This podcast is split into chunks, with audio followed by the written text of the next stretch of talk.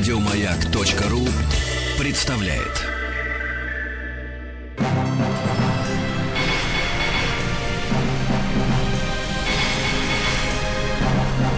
Собрание слов с Антоном Долиным. Здравствуйте, у микрофона Антон Долин. И сегодня наше собрание слов посвящено прекрасному режиссеру, э, которого, ну, по инерции продолжают называть э, там, молодым режиссером, начинающим уже не называют, слава богу, и перестали считать его дебютантом.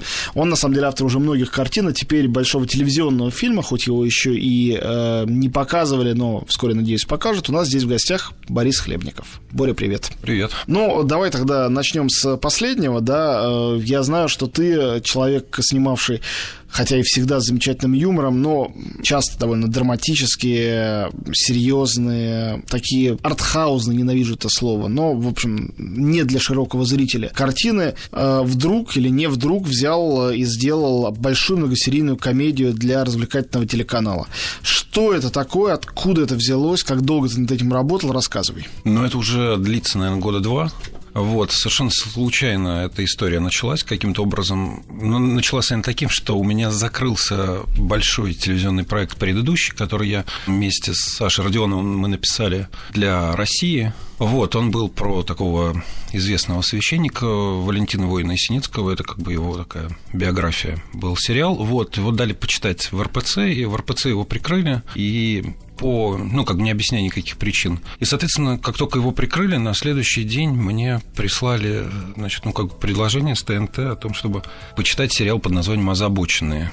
Мне как-то, в общем, сразу показалось, что это правильно, после того, как прикрыли а, про церковь, сразу начинать, ну, читать озабоченно, я их стал читать. Тем более, что с автором Семеном Слепаковым я давно, в общем, знакомы. Один раз мы сотрудничали, и весьма неудачно это было по моей, скорее, вине, вот, режиссерской. И, честно говоря, мне хотелось второй раз попробовать это сделать и сделать нормально. Вот, это такая комедия. Начиналось это вообще как э, ситком, но в результате мы, в общем, как бы с Семеном вырулили совсем другой какой-то жанр. Это... Ситком, то есть это где смеются за кадром? Да-да-да. Но в результате мы вырулили на какой-то мелодраматик, ну, скорее это мелодрама, комедия. Снимали мы с Костомаровым, это это все дело, снимали все с, как бы с рук, актерам запретили играть смешно, и, в общем, это получилось какой-то, ну, ну совсем, совсем не ситком, скажем так, и, в общем, все это, ну, как бы мне было делать интересно. Так и называется «Озабоченные». Так и называется «Озабоченные», да. Ну, а тогда давай рассказывай, про что это. Это про секс, про какую-то молодежную жизнь. Э,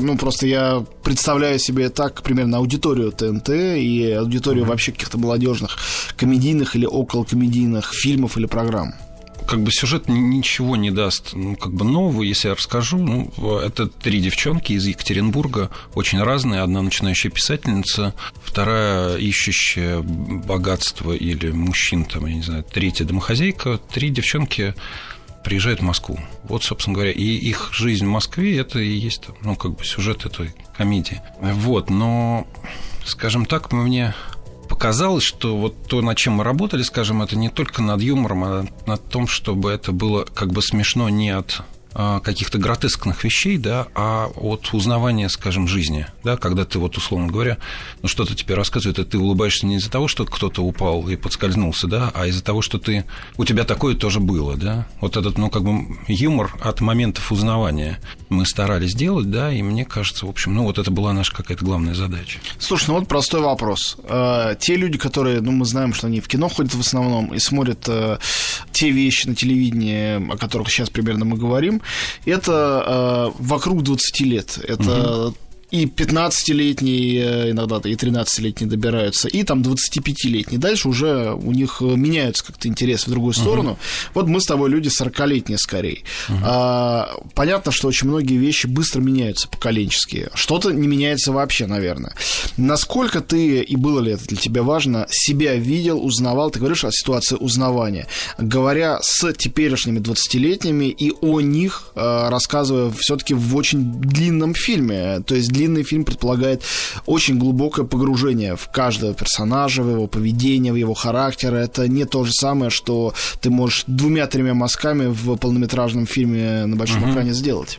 Ты знаешь, я как-то, вот честно говоря, абсолютно от об этом не задумывался. Я понимаю, что ты специально об этом не думал, но это то, что все равно, наверное, происходило. Ты знаешь, нет, не происходило, потому что, потому что, видимо, я об этом ни разу не задумывался, этого и не происходило, и какой-то там, ну, скажем, момента того, что мне как-то специально надо было за ними последить, да, у меня такого не было. Мы взяли трех э, героинь, на самом деле, которые очень точно себе все это присвоили. Вот. Э, и в результате они как бы там, они уже как-то понимали, что они могут делать, что не могут делать, уже буквально через там два месяца работы. А как ты актеров и актрис выбирал? А... Ну, наверное, процесс совершенно другой, чем э, в случае, ну, там, сравнительно малобюджетного полнометражного фильма. Нет, ты знаешь, э, там так получилось, что уже был, э, когда я пришел туда, там был, ну, как бы неудачно снятый пилот, вот, и скорее там, ну, как бы основная часть, ну, как бы три главные героини уже были выбраны. Вот, и меня совершенно не смутил этот выбор, он мне очень понравился. Вот, я там скорее поменял там, ну, еще там трех персонажей, если говорить об, ну, об основных. Вот, но это ничем совершенно не отличается от кино, потому что просто, ну, как бы это абсолютно та же самая история, что тебе нужно на кастинге найти людей, которым будет несложно это делать. Вот, и которые очень похожи на своих... Я не люблю, и мне не интересно заниматься актерами перевоплощением, чтобы они делали что-то необычное для себя. И мне кажется, это, ну, как бы, скорее, это театральная история. А для кино это как раз наоборот, чем ближе человек к своему персонажу, тем это ну, тем достовернее дальше все происходит. С точки зрения достоверности, тебе надо, приходилось что-то специально изучать, бывать в каких-то местах, где ты раньше не бывал? То есть, э, понятно, что когда ты снимал предыдущий свой фильм «Долгую счастливую жизнь», вот ты уезжаешь на далекий север, в какую-то местность, где ты никогда не был, начинаешь погружаться в вопросы, ты там вот московский интеллигентный мальчик, в вопросы фермерства, как там эти люди это делают, нет ли среди них таких же или могут они быть или нет мальчиков. Здесь, э, как я понимаю, совершенно другое, история городская, вот Москва, мы в ней все живем. Э, надо было тебе заниматься специальным погружением во что-то, чего ты не знал? Или это была, ну, совершенно какая-то понятная, интуитивная, может быть, понятная, знакомая стихия? Тут такая штука, что мне больше всего нужно было погрузиться для себя совершенно незнакомую тему. Я никогда не снимал про женщин. Вот, а здесь три героини, три, три молодых девушки, и это для меня совсем какая-то, ну, вот, ну, так сказать, новая какая-то вообще, ну, как бы история жизни и так далее, и так далее. И в этом смысле мне очень помогало... У сериала есть два автора, это Семен Слепаков и Ирина Денежкина, вот писательница из Екатеринбурга, собственно говоря, Помнишь, помнишь, у нее там лет семь назад был э, очень такая нашумевшая книга «Дай мне» назывался. Я помню, конечно. Вот, и она, вот они, собственно говоря, оба авторы сценария, и Ира как бы все время была на площадке, и она была таким экспертом по, по женщинам, так сказать, да и вообще экспертом по быту, потому что она ну, неимоверно наблюдательный человек, и она, конечно, очень много принесла в этот, ну, как бы в сериал, и, пожалуй, там во многих вещах она является режиссером этого сериала. Я э, с интересом недавно поймал себя на мысли. Она простая, очевидная, но просто вот не приходило мне раньше в голову, что лет 10-15 назад, когда мы говорили, что вот какой-то режиссер, э, особенно если о российских режиссерах, пошел снимать сериал, угу. это звучало так, что человек пошел вниз. Все, мы его потеряли, как говорили некоторые мои коллеги. Мы его потеряли, он пошел снимать сериал. Там. И причем это касалось и американских, и европейских тоже режиссеров. Ну, сериал, все понятно. Сейчас, когда мы узнаем, что какой-то большой режиссер, это все время происходит. В Америке это там э, Мартин Скорсезе или братья Коэна или Дэвид Финчер. Сейчас фон Триер заявил, что он пишет сценарий для э, сериала англоязычного. Э, Линч собирается снимать новый сезон Твин Пикса. Uh-huh. Когда мы слышим, что большой какой-то режиссер, он делает сериал, наоборот, это вызывает у всех воодушевление. То есть совершенно обратную реакцию. Э, и это говорит о расширении возможностей режиссера, о его профессиональном росте, о его стремлении в поиске новой аудитории. То есть те вещи, которые раньше вообще не подразумевались. Это не дауншифтинг. Наоборот, это внутренний и, возможно, и карьерный, о чем бы ни шла в этом, в этом случае речь, рост. Ты э, как себя ощущал, э, совершая этот переход к телевидению, к большой телевизионной работе, к большому многосерийному фильму? Вот сколько там серий, кстати? Кстати говоря? 20. 20 серий. Ну, это очень прилично. Угу. От э, своего такого компактного кино. Напомню, что предыдущий фильм длился, по-моему, там час 15. Угу. Да, так и есть. Да, понимаешь, мне кажется, что это неприлично, в принципе, чем-то заниматься, условно говоря, на, ну, халтурить, короче. И мне кажется, это, ну, в принципе, неприлично по отношению к людям, да, когда... И это, это очень... Я много работал на телевидении до того, как начал снимать кино, и там очень... Э, всегда была такая циничная публика, которая на нем работала, и, и всегда было очень... Э, чувствовал всегда очень сильное пренебрежение к публике, которое они делают. То есть это вот такое вот, ну, как бы сознательное абсолютно, ну, как бы презрение создателей к, к своей аудитории. И меня это всегда дико раздражало. И мне кажется, что, в принципе, если ты делаешь что-то на телевидении, то ну, надо это делать точно так же, наверное, скажем. Вот как и... Вот, а мне кажется, что, ну, как бы в мире она, она ситуация немножко другая. Она не, ну, как бы не связана с нашей. Все-таки там это бум а, все-таки платных каналов частных и там самое интересное происходит все же. А во-вторых, мне кажется, что просто это случилось не из-за того, что, а, скажем, режиссеры туда перешли как-то там сознательно, интересуясь новой площадкой, а мне кажется, что просто сейчас, ну, как бы вот этот второй виток того, как кино, ну, как бы вышибло историю из, ну, как бы повествования из, из фильма. Это такой, ну, как бы виток того, как, как в начале века, это такой, как бы, ну, парад аттракционов это, в этом нет ничего там хорошего или плохого, это просто, ну, такой вот сейчас, э, скажем так, там, я не знаю, бум технологий, да, происходит, и поэтому там, ну, вот кино интересно сейчас ходить на, только на аттракционы. Но это понятно почему. Это связано же, в частности, с тем, что э, кино не то что стало терять аудиторию, но стало панически uh-huh. бояться потерять аудиторию. По-моему, потеря сама не успела произойти. Но все стали говорить, что Люди смотрят телевизор, люди смотрят интернет, люди смотрят свои гаджеты, и uh-huh. они перестали ходить в кино. И тут пришел, ну, в частности, Кэмерон с аватаром, конечно, хотя и до него какие-то uh-huh. были потуги, но прежде всего он. И сделал 3D легитимным, которое до этого было таким эксцентрическим аттракционом, и э, показал, что, во всяком случае, есть огромное количество средств, которые удержат людей у экранов больших и их приведут снова в кино. И эти средства, это, ну, дальше идет перечень тех аттракционов и компьютерных эффектов, и эффектов, собственно, 3D там и 4D, то есть эффектов э, со участия. И сейчас Кристофер Нолан, мы видим, как он снял свой Интерстеллар в 2D, но при этом э, uh-huh. 70-миллиметровая пленка и тоже огромный экран, огромное изображение, какие-то совершенно новаторское использование. И то, что делал Куарон с э, телескопом Хаббл. То есть получилось, что это все разного рода визуальные эффекты, которые используются иногда с какой-то степенью глубины, также и там философской, но, как правило, конечно же, без, что мы видим в таких чистых ну, да. аттракционах, как там Трансформеры или Пират Карибского моря. И ты, условно говоря, как бы, ну, как бы э, место для истории ее не остается, да, или там, скажем, отношений. И они все каким-то образом вот сейчас перешли на вот эти умные кабельные каналы, и там действительно можно делать какие-то, ну, там, большие высказывания. Да, это там... еще и поколенческая история, потому что в кино ходят э, тинейджеры, угу. а тинейджерам про и это, это не, не интересно, угу. про отношения, про смерть, то есть интересно, но в определенном там режиме.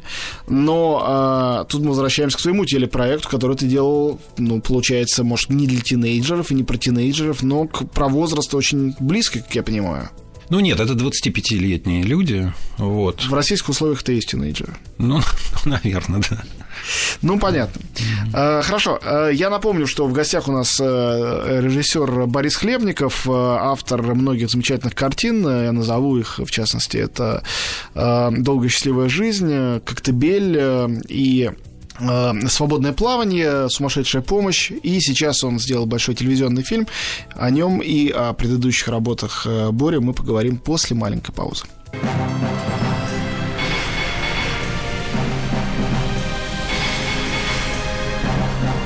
Собрание слов с Антоном Долиным.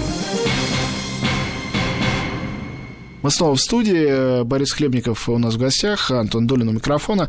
Скажи, а вот эта ситуация, которая и социологами, и психологами, и огромным количеством людей искусства, режиссерами, писателями постоянно а, подвергается рефлексии, ситуация инфантилизации. То, что все а, ведут себя как дети, ощущают себя детьми и хотят играть в разного рода игры. Я не говорю о компьютерных играх, но в том числе о ролевых играх. Такой большой ролевой игрой стала та же самая «Игра престолов», как бы взрослый сериал, но я знаю, что тинейджеры тоже дико ему увлечены, смотрят его с большим восторгом. Вот э, э, когда ты делал сейчас большой фильм о молодых, ты об этом думал, ты на это обратил внимание? Вообще, насколько другая модель поведения? Вот, например, девушек, приехавших в большой город. Мы все помним же «Москву слезам не верят» и огромную традицию, восходящую там к английскому роману. История о том, как провинциалка приезжает в город делать карьеру или провинциал и становиться человеком. А как это происходит сейчас? Насколько это по-другому? И продолжают ли эти люди оставаться ментально или поведенчески большими детьми? Ну, у меня, во-первых, девушки, они все-таки менее инфантильные. Взрослеют чем... быстрее. Они быстрее взрослеют, и вообще, мне кажется, они намного сейчас... Ну, вот, например, работники девушки намного более э, собранные и толковые, и эффективные, чем работники мужчины, во всяком случае, в России, потому что любой работник в России – это человек э, с лицом и с, как бы, и с манерами, человек, который тебе все время пытается намекнуть, что вот на этом месте сейчас он ненадолго и случайно, в принципе, он э, будет, ну, как бы, я не знаю, минимум, я не знаю, помощником президента. Ой, я много раз на это обращал внимание, особенно в Англии, стране, у которой по многим пунктам следовало бы поучиться. Но я всегда чуть не плачу от э, растроганности, когда я вижу, не знаю, шофера такси, кэба, который гордится тем, что он шофер такси. Вот не как у нас, когда ты видишь человека за рулем, понимаешь, что это просто безвыходная ситуация. Да, всегда. Да, да, Или он ведет себя так, даже если он 40 лет уже за баранкой. Вот. Или когда ты видишь э, швейцара в гостинице об этом когда-то снял великий фильм «Последний человек» Фридрих Вильгельм Мурнау. Швейцар может гордиться своей работой, угу. но не в России, где прислуживать кому-то это...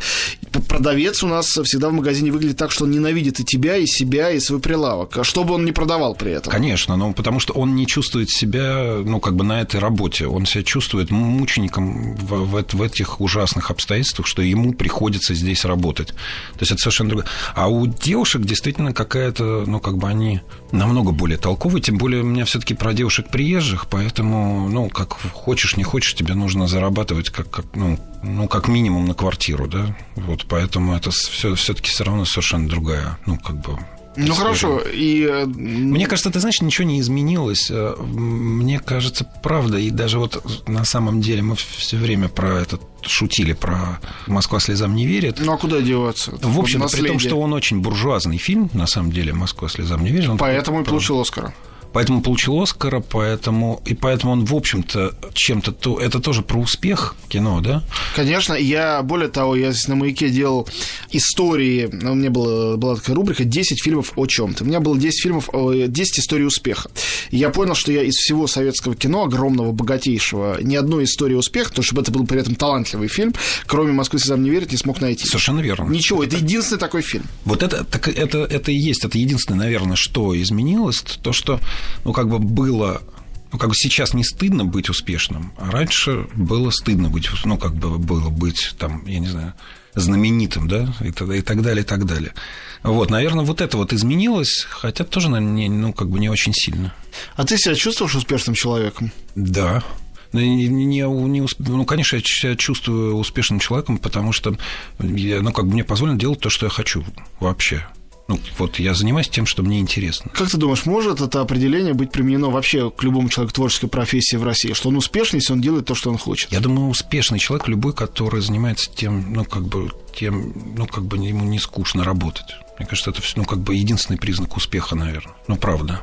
Потому Понятно. Что... Дальше как бы денежный эквивалент это уже ну как бы вторая история. Ну вот ты говоришь о том, что делаешь то, что ты хочешь, то, что тебе нравится, это, естественно, тебе любой только позавидует, но э, со стороны представляет всегда, что работать на российское телевидение, любой канал дальше можно подставить, это точно кабала. Вот, э, вот там железно сидят какие-то злые дядьки с э, страшными вставными челюстями, которые перегрызут тебе глотку за то, что ты и дальше многоточие, идет большой mm-hmm. перечень того, чего нельзя делать, получается, что почти вообще ничего. Кроме каких-то людей, которым, э, возможно, по каким-то таинственным причинам для нас всегда непонятным, что все позволено, но их почти нету. Ты же, наверное, не из таких людей, ты все-таки чужак в этом телевизионном мире. Ну, то есть ты не чужак совсем, Понимаешь, конечно. Это, же. опять же, то есть, ну, как бы, ну, конечно, то, что ты говоришь, это, наверное, абсолютно верно.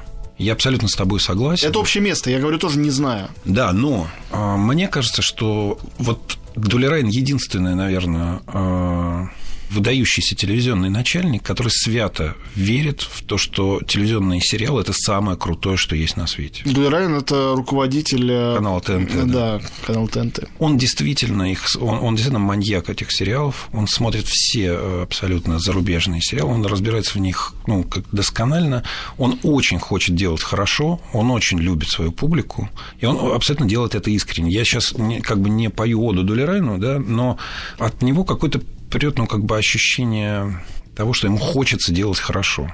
Я этого не видел ни на одном канале на самом деле. Вот здесь это было, и здесь есть, ну и, собственно говоря, здесь есть там, условно говоря, Слепаков, который является и автором, и, и продюсером, а, который по, ну, по, по 10 раз переписывает э, свой сценарий. И каждый раз он ну, как бы говорит о том, что все все хорошо сделали, только у него не получилось самого. То есть в этом смысле это, ну, как бы, конечно же, ну, как бы вот это, ну, там, уникальное какое-то, ну, как бы собрание людей, с которыми мне приятно работать. Вот, никакой, конечно, там военный патриотический сериал на Первом канале я никогда в жизни не стал бы делать. Ну, это, ну, с одной стороны, противно, с другой стороны, просто скучно. А, а в тебе было это тоже самоедство, это неуверенность в себе? Все-таки это новая для тебя территория? Конечно, еще я, ну, я говорю, что у меня, опять же, со Слепаком была очень, ну, как бы неудачная попытка сделать пилот сериала. Он был очень смешной, по-моему, замечательный ну, сценарий был. Вот, и я его довольно хреново снял. И то, что вообще Семен ко мне обратился второй раз, меня это, в общем, уже как-то удивило. Вот, а дальше, да, конечно, ну, я очень люблю комедию, в принципе, как жанр. И никогда ею не занимался там, ну, в прямом смысле этого слова. Мне очень, очень хотелось это сделать. У нас в гостях э, Борис Хлебников, э, режиссер э, не только кино, но и телевидения отныне. И мы говорим о его новой работе, а сейчас немножко вернемся к старым тоже, ну и поговорим вообще о ситуации в российском кино. Оставайтесь с нами. Маяк.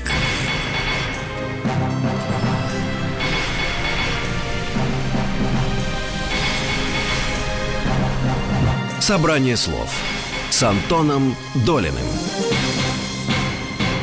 Антон Долин у микрофона, Борис Хлебников у нас в гостях в студии «Маяка». Боря, слушай, ну вот ты говоришь о том, как любишь комедию. Мне кажется, что комедия – это жанр, который, в котором а, а, российский, советский кинематограф всегда был очень силен. Я искренне считаю, что, собственно, в советском кино было два наиболее невероятных гения. Это были Тарковский и Гайдай, и э, что уровень таланта их одинаково заоблачный, космический, и э, просто комедия всегда не имеет шансов на такую универсальность, на такого универсального зрителя, как э, драма или uh-huh. какое-то авторское кино из иной области или из иного жанра. Мне кажется, в последнее время мы, несмотря на большое количество ремейков, потеряли представление о том, что такое вообще комедия. И, например, считается, что комедия это кино, э, в котором всегда все у всех хорошо. В то время как если мы почитаем от Аристофана до Мольера или Шекспира, поймем, что любая комедия основана на том, что у всех все плохо. И вот эта вот э, глинцевитость и улыбчивость и доброта, поставим это слово в кавычки, новых русских комедий, жанру совершенно противоречит. И среди них много фильмов более успешных коммерчески, много фильмов провалившихся коммерчески, но фильмов по-настоящему смешных я думаю, если мы за скобки вынесем «Горько» и «Горько 2», э, мы их почти не вспомним. Как тебе кажется, с чем это связано и откуда этот системный сбой вообще пошел? Откуда эта ошибка? Может быть, зрители виноваты, может быть, продюсеры виноваты, может, режиссеры чему-то не тому учились. Э, комических актеров выдающихся уровня, там, не знаю, Никулина, Леонова, можно вспоминать бесконечное количество прекрасных э, советских актеров, тоже сейчас не найдешь так легко. Не, ну ты все причины назвал на самом деле. Вообще, как бы вот это омерзительная вещь, это доброе кино, да, и вообще сделать доброе кино. Понятно же, и э, стремление к глянцу, стремление к тому, чтобы все были как-то офигительно одеты и жили в каких-то потрясающих умопомрачительных квартирах, которые никто никогда не видел. Это, это, вот ты все это назвал, на самом деле, это самое основное. Откуда это берется? Это берется потому, что мы, в общем-то, по отношению, там, скажем, к, к американскому кино являемся а, такой как бы маленькой вьетнамской фабрикой. И мы все время пытаемся сделать, ну, как бы вместо, один, ну, как бы подражать, условно говоря, и делать Абибас, понимаешь, вместо Адидаса. То есть это абсолютно, когда люди не думают о том, что они хотят, это люди с референсами. Это вот самая, ну, как бы, самая страшная вот эта вот история нового, а в особенности коммерческого кино, это люди, которые всегда имеют референс. Они говорят, мы хотим вот так же, как вот там, я не знаю, вот... Звездные войны. Как Звездные войны, да. Я обратил на это внимание. Я же теперь э, заседаю в этом экспертном совете фонда кино. Ну, наверное, не будет секретом это сказать, тем более, что там все защиты открыты. Mm-hmm. То, что когда приходят люди просить э, поддержку финансовую для проекта, то всегда там э, написано, вот мы делаем комедию про четырех молодых людей, которые будут бороться с инопланетянами, захватившими Землю, и у нас такие четыре разных характера. На что будет похоже? И дальше идут там Мстители, хранители. И сказали, ребят, это за 100 миллионов снято, это за 200, кстати, при этом провалилось, а это вот так вот вот. Ну, зачем вы вообще об этом пишете, говорите и думаете, когда вы работаете над сценарием, например? Ну да, это в результате люди не создают свой мир, а пытаются подражать к какому-то другому миру. И в результате они не создают ни то, ни другое. А просто, ну, это похоже на... Это кино похоже на ужасно дешевую, я не знаю, ну, подделку с рынка. Но еще суть в том, что комедия ведь не может быть подделкой, потому что комедия всегда национальный продукт. И, ну, как правило, я мало знаю исключений из этого правила, даже какие-то интернационально успешные за последнее время голливудские э, комедии, там, «Мальчишник в Вегасе», например, или э, э, фильмы Сета Рогина, Джеймса Франка, которые сейчас все они говорят по, по поводу фильма «Интервью», mm-hmm. вот этой всей компании. В принципе, это все очень часто говорит об американских реалиях, которых мы даже не знаем, мы там интуитивно познаем и так далее. Мне кажется, что вот российская реальность, она очень забавная, и в ней огромное количество а, того, из чего могла бы родиться комедия, как она органически рождалась у Гайдая, да, вот «Бриллиантовая рука». Это вот совершенно гениальная энциклопедия советского человека, его психология, его поведение, как что, почему они не ездят на такси в булочную, например. Представьте, как француз будет смотреть, который может ездить на такси в булочную, возможно. А, как он будет, это можно изучать антропологически. Так, а ты, ты говоришь как раз о том, что на самом деле, а, опять же, ну, как бы юмор – это наблюдательность. Почему это смешно? Потому что это дико э, наблюдательный портрет советского человека, да? Не, не потому, что там дрожит ус, да, там, скажем, у этого Папанова, а из-за того, что это действительно очень похоже, и все улыбаются от того, что это, ну, как бы все это много раз видели. А, ну, как бы, а эти комедии, о которых мы сейчас говорили, современные российские, они лишены просто наблюдательности. То есть это просто не талантливость и не наблюдательность, или все-таки страх чего-то, чего на экран нельзя допускать по каким-то причинам, каких-то внутренних табу? Их собственных э, дурацких табу, на самом деле. Ну, табу на что, например? Как тебе кажется? Ну, ты все-таки ну, зритель тоже. Ты понимаешь, ну как? А, ну, потому что как? Ну, будет некрасиво, не, Может, не, называть не нарядно. Да нет, ну почему? Ну как? Ну это же есть такие как бы враги. Ну вот есть настоящие враги, это там какой-нибудь NG Movies, да? Вот они правда настоящие. Почему мне их не назвать? Ну это ужасная продукция. Тогда простой вопрос. Вот э, режиссер и продюсер Сарик Андреасян. Сейчас он сделал фильм «О чем говорят мужчины», кажется, э, два. Да и фильм «Мамы 3» спродюсирован этой студией. Мне тоже не нравится эта продукция. Но угу. всегда возникает вопрос, а люди почему это смотрят? Ведь они успешны, они не были бы успешны, если бы люди не смотрели. А люди смотрят. Для меня ответ ответ, потому что народ глупый, и people have и так далее, нерелевантен. Я не верю в глупость зрителя, и я вижу, как на многих фильмах, например, на американских фильмах, мы видим, что зрители отличают хороший фильм от плохого, что они долго ходят на хороший фильм, и плохой только ведутся на рекламу, и тут же забывают и перестают на него ходить. Почему плохие фильмы и плохие комедии работают периодически? Не знаю. У меня нет ответа. Но вот, понимаешь, не знаю. Ну, не может быть, чтобы ты себе этот вопрос не задавал. Не, вот ты знаешь, никогда не задавал, потому что действительно э, комедия это единственный такой жанр, где не обманешь. И почему это работает, я не знаю. Вот я, честно говоря, вот только сейчас задумался об этом, когда ты это сказал. Потому что как бы все остальное как-то можно обмануть. Я давно, действительно, я вот сейчас начал задумываться о том, какие были, были ли у нас смешные, ну, там, скажем, и на телевидении, и на ну, какие-то смешные комедии. Я не могу вспомнить, вот, ну вот я фанат абсолютно Сигревского кино, Вася Сигрева, который вот он сейчас снял. Ну, новая комедия, еще никто не видел, ее еще мы никто не можем не видел, да, это, это ужасно смешно. Но мне было очень смешно первые там три сезона э, нашей Раши, которую я смотрел, потому что, опять же, это было дико наблюдательно. Очень наблюдательно, это очень социальная история была. Вот, фильм «Горько», который тебе нравится, мне совсем не нравится. И мне не было смешного. Хотя там тоже есть попытка, ну, как бы вот этого, собственно говоря, как это сказать, ну, узнавания. Ты и не можешь э, отрицать того, что в нем наблюдательность присутствует. Очень много, очень много. Нет, мне просто сама идея не нравится. Вот, а так, ну, это очень талантливое кино, ну, просто, ну, меня оно не очень, в принципе, по, по своей идеологии нравится. Где еще, вот я помню, смеялся зал, это весь зал смеялся на фильме «Бумер» почти до самого конца. Вот это было тоже дико смешно и наблюдательно, то, что там Петя написал эти все диалоги, которые вошли в народ абсолютно. Ну, будем считать, что это было уже давно и немножко в другом мире. Уже прошло довольно много времени, и можно вспоминать и Балабанова, да, Жмурки. Жмурки, да. Комедия это или нет, даже трудно сказать, но очень смешно. Да, да, да, да. Антон Долин и его «Собрание слов». Как тебе кажется, не во всех странах, не во всех культурах, не во все периоды существует вообще комедия или какой-то бум комедий? Российская жизнь вообще, она смешная, она повод для комедии? Или повод для комедии только если твоя профессия комедиограф, и ты по-другому не умеешь с миром общаться? Нет, конечно, повод для комедии огромное количество. Ну, слушай, ну у нас нет производства мы сидим а, и все время чего-то ждем, пока будет плохо или пока будет хорошо. Мы все время ну, как бы меняем свою точку зрения максимально быстро. То есть этот, вот этот вот как бы народный хор, он все время изменяется. Ну, то есть это тоже ужасно смешно. Потом мы все ужасные э, взяткодатели и, и, и взяточники. Ну, тут у нас куча всего.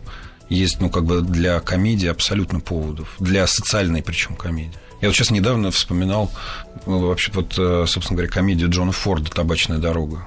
Ты видел этот фильм, нет? Мне кажется, нет. Это из классических самых его фильмов. Это, это гениальный знаю. абсолютно фильм. А, это комедия про то, как э, крестьянская семья в... умирает от голода. Вот просто про это комедия. Это, ну, как бы совершенно роскошно. Ну, как бы... ну тот же самый Форд снял «Грозди гнева» при этом, который картина невероятно трагическая на ту же самую на тему. На ту же самую тему, абсолютно, да. Скажи, а как тебе кажется, а мы умеем вообще, мы как нация, как социум над собой смеяться? Как тебе кажется? Это качество в советское время совершенно точно существовало, очень распространенно и никак не было сверху цензуры или кем-то еще подавляемо. Сейчас ты имеешь? Да, сейчас, конечно. Ты знаешь, ну у нас это дело очень мне кажется, отбивают. Ну, правда, тем, что нам бесконечно говорят о том, что мы какая-то выдающаяся нация, что мы какие-то отдельные, что у нас есть свой путь, что мы какие-то особенные, что у нас великая история, что мы сами великие, что мы какие-то просто отдельные ото всех, это, ну, как бы никогда не приводит ни... То есть, э, как сказать, у людей не до смеха, они начинают тупо гордиться, ну, вот этой всей чушью. То есть или гордишься, или смеешься. Ну, конечно. Скажи, а ты э, выступил продюсером недавно картины документальной о Егоре Летове и группе «Гражданская оборона».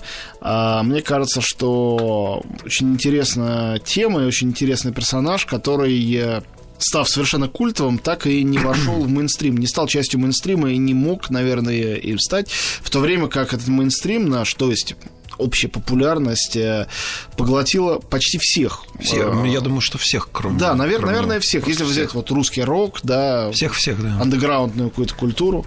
У тебя есть свое какое-то объяснение, как человек, получается, немножко изучавший этот вопрос, э, как и почему так получилось? Прямого у меня ответа нету, но он, безусловно... Ну как, а ты понимаешь, ты это просто чувствуешь или нет? У меня совершенно идиотская история с гражданской обороной. Я наверное, по-моему, в 38 лет первый раз послушал. А, до этого я не слышал ни одной песни «Гражданская оборона», даже все идет по плану не слышал. И в какой-то момент мне просто очень захотелось почему-то послушать гражданскую оборону. Я взял, купил диск «Долгая счастливая жизнь», собственно говоря. А дальше я послушал все диски. Они у меня вот комбайном в машине года три крутились, я больше ничего вообще не слушал. От гражданской обороны исходит опасность. Очень сильная, очень мощная опасность. Вот так, как в самом лучшем смысле этого слова. Они очень опасные. Вот вообще, вот ребята. В отличие от, даже от, там, я не знаю, там, какого-нибудь ДДТ, Алисы, я не знаю, там э, и так далее. Это все как это все очень все равно декоративное. Гражданская оборона никакой декоративности. Там все очень всерьез. Это очень радикальный разговор о, о жизни и о смерти. И это, ну, действительно очень, ну, как бы сильная вот эта история. И он, конечно, не музыкой занимался, а он занимался все-таки какими-то вхождениями в состояние и введение тебя в состояние какое-то очень измененное. Как тебе представляется, э, кино может о таких вещах вообще адекватно рассказать? Ну, например, документальное кино в этом случае. Потому что ты их называешь, да, говоришь опасность. Э, понятно, что это все существует на уровне только ощущения какой-то ауры. То есть Конечно. это совершенно нематериально. И вот, э, ну, ты продюсировал все-таки документальный фильм о Егоре Летове. И это, с этого надо начать, что я все-таки это. Ну, ты соучастник все равно. Я соучастник все-таки, но не. Это Наташа Чумакова, вот, собственно говоря, вдова Егора Летова и автор этого фильма, один из авторов фильма. Вот, она почему-то поставила меня в продюсера, хотя я, ну, там, какие-то, ну, в общем, минимальные какие-то, в общем, там советы и, и познакомил там с какими-то людьми, но не более того. Вот, никаким продюсером, конечно, этого фильма я не являюсь, наверное, соучастником, да. Вот. Можно ли это делать в документальном кино? Ну, наверное, можно, конечно, можно, но, но это, не, это не такое кино, вот это получилось. Оно скорее вообще про что-то про другое, оно про то, что не знаю, у меня там очень много ощущений от этого фильма. Я не знаю, ты видел его, не видел? Не видел, да? Вот, но там, а, но там интересно, знаешь, когда а, Наташа взяла огромное количество интервью, гигантское, а потом оставила интервью все-таки в фильм, вошли только интервью людей, которые были либо участниками группы, либо тоже соучастниками того времени. И ты смотришь на этих вот очень каких-то не всегда хорошо говорящих музыкантов, и понимаешь, что они были частью какого-то вот совершенно великого, ну, какой-то вот, ну, как бы штуки, и они так и не поняли, на самом деле, ну, то есть, как бы, они, очень трогательно, что они, не, ну, как бы сами не ощущают вот это, ну, как бы, величие того, что они сделали, абсолютно. У нас в гостях Борис Хлебников, э, режиссер. Мы вернемся после маленькой паузы.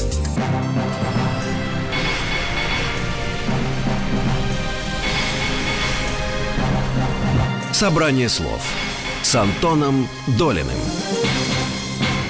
Мы снова в студии, Антон Долин у микрофона, и наш гость сегодня Борис Хлебников. Боря, я помню очень хорошо твой дебют, когда ты вместе с Лешей Попогребским вы были на сцене Пушкинского, когда представляли на Московском кинофестивале свой фильм «Коктебель», то, с чего вы оба начинали, до всяких Берлиналей и так далее. Ну, в общем, э, большая часть твоей жизни э, профессиональной прошла на разных кинофестивалях. Сейчас говорят о том, что из-за экономической ситуации многим фестивалям придется сильно урезать э, свой бюджет, что вообще эта жизнь будет сильно сворачиваться. Ну, не будем давать прогнозов, не знаем, как это будет. Скажи, вот сейчас взрослым человеком, работающим на телесериале, на телефильме, насколько ты ощущаешь полезным и важным то, что столько лет твоей жизни прошло с фестивальными зрителями, с фестивальными отборщиками, с этой системой соревновательной, где твой фильм рядом с другими фильмами. А каково это было и ну, важную ли часть это в твоей жизни оставило? Или, может быть, это просто ну, было таким инструментом доведения фильма до экрана и до публики той или иной? Не, ну знаешь, слушай, я же все-таки как бы из этих из кинофанатов пришел в кино, и, собственно говоря, где-то в 17-18 лет я смотрел по 3-4 фильма в день, как минимум, вот, и бесконечно сидел в музее кино. И, конечно, собственно говоря, фестивальное кино – это и было именно то кино, которое, ну, как бы я смотрел и хотел, ну, как бы делать. Собственно говоря, я его и делал. Но Слушай, я вот, честно говоря, я конца все-таки я не понимаю, что такое фестивальное и не фестивальное кино. Никто этого до конца не понимает. Мне кажется, есть кино авторское и не авторское. Все, больше ничего нет. И в этом смысле, а мы, по-моему, с тобой даже на эту тему уже много раз говорили, да? И, понимаешь, вот я вижу, что там фильм «Крепкий орешек» — это авторское кино. Список Шиндлера для меня не авторское кино. Ну, вот условно говоря. Вот я в нем вижу конъюнктуру, а в «Крепком орешке» я вижу какой-то абсолютно, ну, какой-то вот, я не знаю, ну, вот очень, очень талантливое, очень авторское высказывание. Я сейчас специально говорю такие как бы грубо, ну, разнесенные фильмы, да, угу. но чтобы, ну, как бы, я имею в виду, что для меня как бы нету коммерческого и, и некоммерческого кино, фестивального, там, и артхауса, еще что-то. Вот ну, для меня все таки есть вот как бы авторское и не авторское, все больше не... А дальше оно может иметь огромную аудиторию, а может иметь маленькую аудиторию. И то, и другое там быть прекрасным фильмом. Как ты себе свою аудиторию представляешь, людей, для которых ты снимаешь фильмы? А, ты, тебя важно видеть их глаза, с ними разговаривать. И есть этот жанр в России не очень принятый, а в Америке очень принятый. Q&A, когда вопросы из зала и ответы съемочной группы после фильма. Люди посмотрели, хотят спросить, и многие режиссеры так ездят по показам, а, и это не обязательно фестивальный показ, может быть, любой показ. А, что ты знаешь вообще о своей публике, насколько она для тебя важна, насколько она для тебя интересна? Интересно. Нет, я с каждым фильмом езжу там в городов, там, объезжаю городов 5-6, и всегда есть эти вопросы-ответы после фильма. Не знаю, мне кажется, ну, так если вспоминать эти залы, да, которые... Это почти всегда студенты. Вот, наверное, вот эта публика, которая там смотрит. Угу. Ну, а были случаи, когда эта публика как-то тебя радикально удивляла каким-то вопросом, каким-то поведением, какой-то реакцией, которую ты совершенно не ждал? Ну да, ну, например, э, там, скажем, вот у меня, я с двумя фильмами почти параллельно ездил, потому что я их в один год практически снял, вот, «Долгую счастливую жизнь» и «Пока ночь не разлучит». И очень интересно было, что в провинции очень активно нравился фильм про московский богатый ресторан – вот. Как и они, они как комедию смотрели? Они смотрели абсолютно как комедию, и у них, и я не, совершенно не догадывался, что для них есть огромный еще бонус, к, к, которого не, не было у москвичей, что они еще ржали над москвичами. Им очень нравилось, что москвичи такие идиоты. Вот, это было прям ну, приятно. И в этом, ну, как бы чувствовалось вообще отношение к Москве в, ну, в провинции. Вот. А, да, с долгой счастливой жизнью там была очень интересная, там, я не знаю, поездка в Уфу, где это просто делалось на, на там, скажем, спонсором моего приезда туда было местное э, Министерство сельского хозяйства. И пришли местные чиновники, и пришли местные фермеры. Вот, я страшно как-то это самое... Э, ну, мне было страшно интересно, что это будет. Вот, но в результате они как-то Просто потом получился, собственно говоря, очень интересный разговор с ними, ну, как бы, вот, собственно говоря, с, с реальными фермерами. А, и дальше они со мной разговаривали просто часа три, эти фермеры отдельно. И про кино мы не говорили вообще, а мы говорили про вот их, э, собственно говоря, все проблемы. И это было для меня ужасно приятно, что они как-то меня взяли в такой разговор. Вот, скажем так. Скажи, как тебе кажется, как вообще обстоят дела сегодня в российском кино? Все хорошо у нас? А, или мы в каком-то затяжном кризисе? Или мы всегда в нем были, там, последние, знаю, 20 лет из него не выходили? Или мы, наоборот, а, и зрители, государства, которые поддерживают все-таки финансово все, что происходит, дают постоянный аванс а, нам, людям, которые занимаются этим современным кино, и у нас на самом деле все лучше, чем могло бы быть, если мы жили в любой другой, скажем, стране. Как вообще тебе нравится то, что у нас происходит? Я здесь говорю о фильмах и о том, как они живут, как на них реагируют э, кто угодно. Критики, зрители, телеканалы, директора кинотеатров. Ты знаешь, я вот честно тебе скажу, что мне все равно. Ну вот правда. То есть, понимаешь, поскольку, опять же, там, возвращаясь к тому, что для меня самое важное делать то, что я хочу, то дальше, в общем-то, мне, ну, как бы... Ну, вот э, твой вопрос, как бы уже не столь важен, да? Там, скажем, как это прокатится кино или как его будут смотреть конечно, важно, конечно, приятно и так далее, но и ужасно приятно, когда людям нравится кино, но это все равно для меня не главное. И, честно говоря, мне все равно, э, что происходит в российском кино, Потому что, ну, опять же, я киновед по образованию, да, и мне было всегда наплевать, российское это кино или нет, это просто хорошее или плохое. И я как бы, ну, как бы просто вот есть мировое кино, и, и есть. И вот здесь там вдруг румыны стали снимать кино, вдруг какая-то иранская волна выдающаяся пошла, вдруг это. Ну, сейчас, мне кажется, у нас как бы не до волны, все понятно, но но это не как бы это искусственно, знаешь, как, как мне кажется, что это, во-первых, искусственно не задушишь и искусственно не воссозда, воссоздашь волну какую-то, там, скажем, талантливого чего-то. Вот я не верю в то, что можно как-то, как-то задавить какое-то кино. И не верю в то, что можно, ну, как бы искусственным образом создать такую какую-то вот прям грядку, что прямо начнут расти талантливые какие-то режиссеры. Это очень социальная вещь, которая кучкуется между какими-то ну, большими потрясениями общественными. У нас в гостях был э, кинорежиссер э, Борис Хлебников. Борис, спасибо тебе большое, что там пришел. Э, ну и будем ждать уже твоей большой многосерийной работы. Спасибо. Антон Долин и его «Собрание слов». Еще больше подкастов на радиомаяк.ру